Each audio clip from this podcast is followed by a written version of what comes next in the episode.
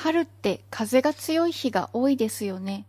自然界の邪気という話を何度かしたことがありますが、春の邪気は風なんです。風邪、風の邪と書きます。風邪が春の邪気なんです。どの季節の邪気もそうなんですが、度が過ぎなければ邪気は発生しないんですが、度が過ぎると邪気が発生します。なので、強風の日は、風邪が体に入ってこないように注意したいんです。今日はそんな春の邪気、風邪について詳しく見ていきます。風邪の多くは体の表面から、つまり産毛の毛穴から侵入して皮膚の中へと入っていきます。風邪は重さが軽いので体の上の方に行きます。なので頭頂部が痛くなったり頭痛がしたり首の後ろがこわばったり鼻が塞がったり喉が痒かったり咳が出たりします。また皮膚症状の時もあります。ジンマシンでかゆみが出たりもします。そして風茶は体の中を風のようによく動き回ります。例えば、今日は背中が痛くて、明日は喉が痛い、かゆいといった感じです。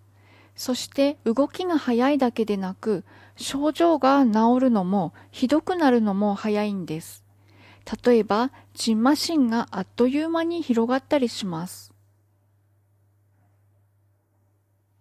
そして何より風邪の厄介なところは他の邪気を一緒に連れてきてしまうところなんです。冬の患者、雨の季節の湿者、秋の燥者、乾燥の層です。燥者などを一緒に連れてきてしまいます。ちなみに季節の邪気はどの季節でもすべての邪気が存在しています。つまり風邪は春に多いんですが、春以外でも風が強ければ発生します。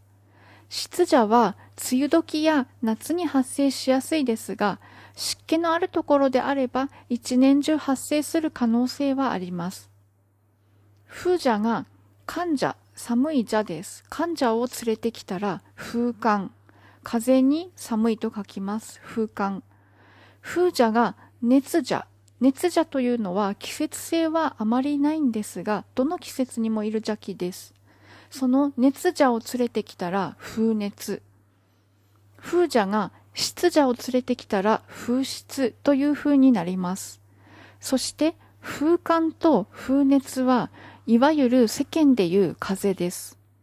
ですが、風寒と風熱は中医学では区別して扱います。ちなみに、葛根湯は風寒の風に使う薬です。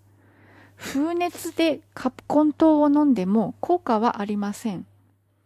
風寒の風は患者が体表、体の表面をがっちり取り囲んでいるため、汗が全く出られません。また、患者に囲まれているので寒気がひどいです。葛根湯はそんな患者の壁を破壊して汗を出して汗と共に患者を追い払うような漢方薬です。一方、風熱の風邪は邪気が毛穴に入り込んでいるため毛穴が開いています。そして体の表面を守ってくれている菌の働きを狂わせます。そのため室内にいてもまるで風に当たっているような感じがします。体に熱感があります。喉が痛く、扁桃腺も腫れやすいです。粘りのある痰が出ます。鼻水にも黄色っぽい色があるかもしれません。そんな時は、銀行酸という漢方薬があります。喉の炎症をとって体の熱を冷ましてくれます。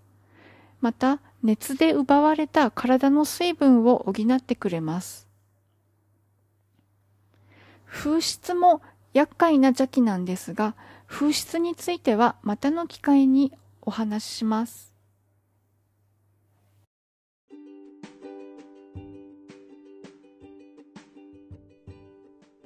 本日は聞いていただいてありがとうございました。